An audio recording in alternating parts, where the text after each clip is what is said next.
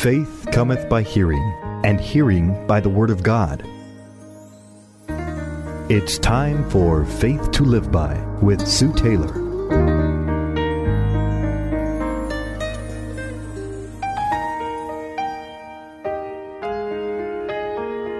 Thank you for joining me today on Faith to Live By. This is Sue Taylor. I want to continue this week just sharing some additional thoughts about the conscience. You know, our conscience is the inner judge of moral issues. It is, I believe, as the Bible tells us, the candle of the Lord searching all the inward parts, and our conscience is always prompted by the precious Holy Spirit. Every person has a conscience, and it is given to every person to help discern between good and evil, right and wrong. The still small voice which speaks to us and is to be guided and directed by and through the precious Holy Spirit. How wonderful it is to think of the Holy Spirit hovers, hovering over His own as the Spirit of God hovered over the waters when God created the earth, and He hovers over us to guide, to direct, and to speak. We have seen through Scripture that the conscience can be good, pure, evil, defiled, or seared and that the functions of the conscience are several, which are to be a witness, or an accuser, an upholder, a server of good, a source of joy, and it can also be dead. Dead to sin or dead to hearing the voice of the Lord once it has been hardened or seared.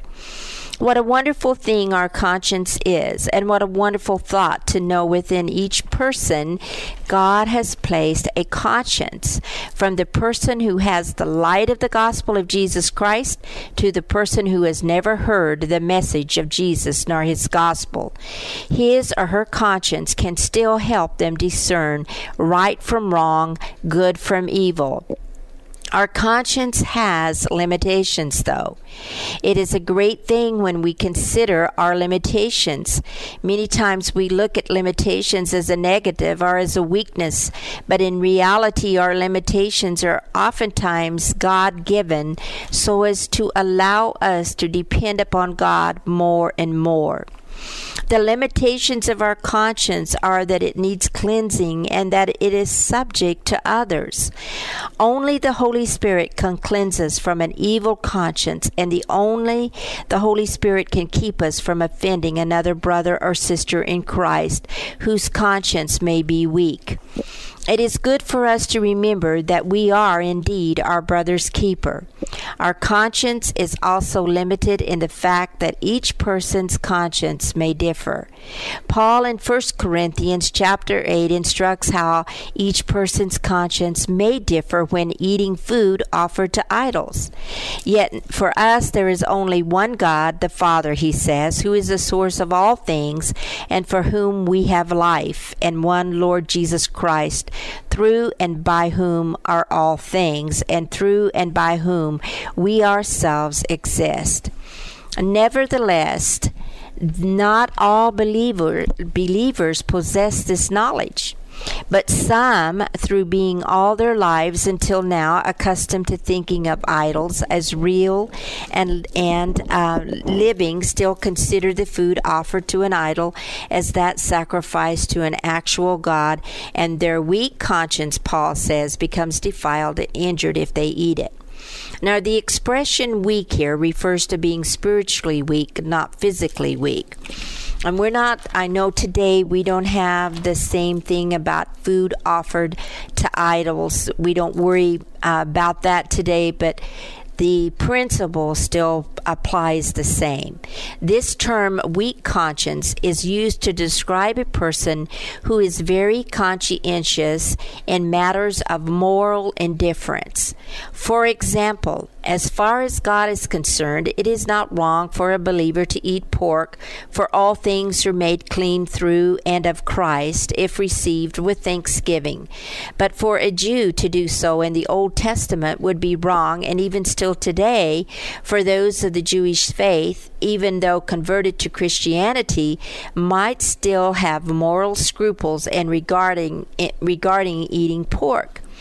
So if someone eats or drinks something which condemns their conscience, they should not do it. For Paul states in Romans 14:23, whatever is not from faith is sin. Refraining from certain foods does not give us extra favor with God, nor does it make us better Christians. But if my eating or drinking something that would cause my brother or sister with a weak conscience to stumble, it is better that I forego my liberty and and bring glory to God rather than gratify my flesh. Each person's conscience may differ and uh, what is right for one may not be right for another. God must get the glory in all things, and Scripture tells us that if we are to be happy, we must not condemn ourselves in the thing we allow. The Bible doesn't always lay out thou shalt not in every area of life. For example, the Bible doesn't say thou shalt not gamble. But for me personally and many Christians, we feel that it is wrong. Many Christians say it's a form of entertainment and they see nothing wrong with it. But it would be wise for us to put our money where we know there is sure to be a good and honest return. Investing in the things of the kingdom may um, we, with God's help, you know, we hope that our conscience will be our guide when we invest money in certain areas.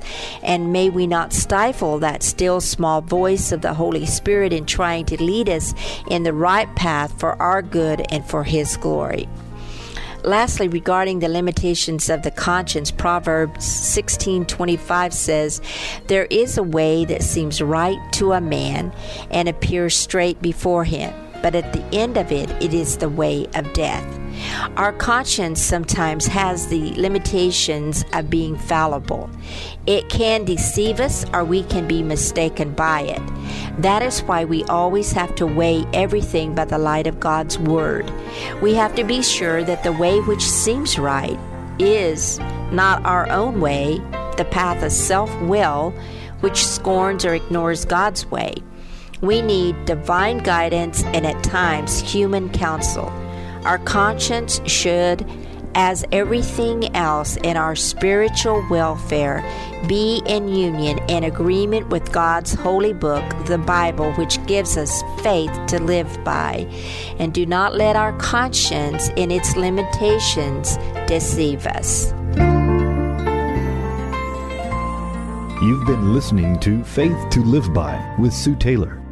If you would like to write with your comments or to request a copy of this program for an $8 donation, write Sue Taylor, 10827 Highway 86 East, Neosho, Missouri 64850. Sue Taylor is a member of the KNEO team and a keynote speaker at several church and women's events throughout the four state area.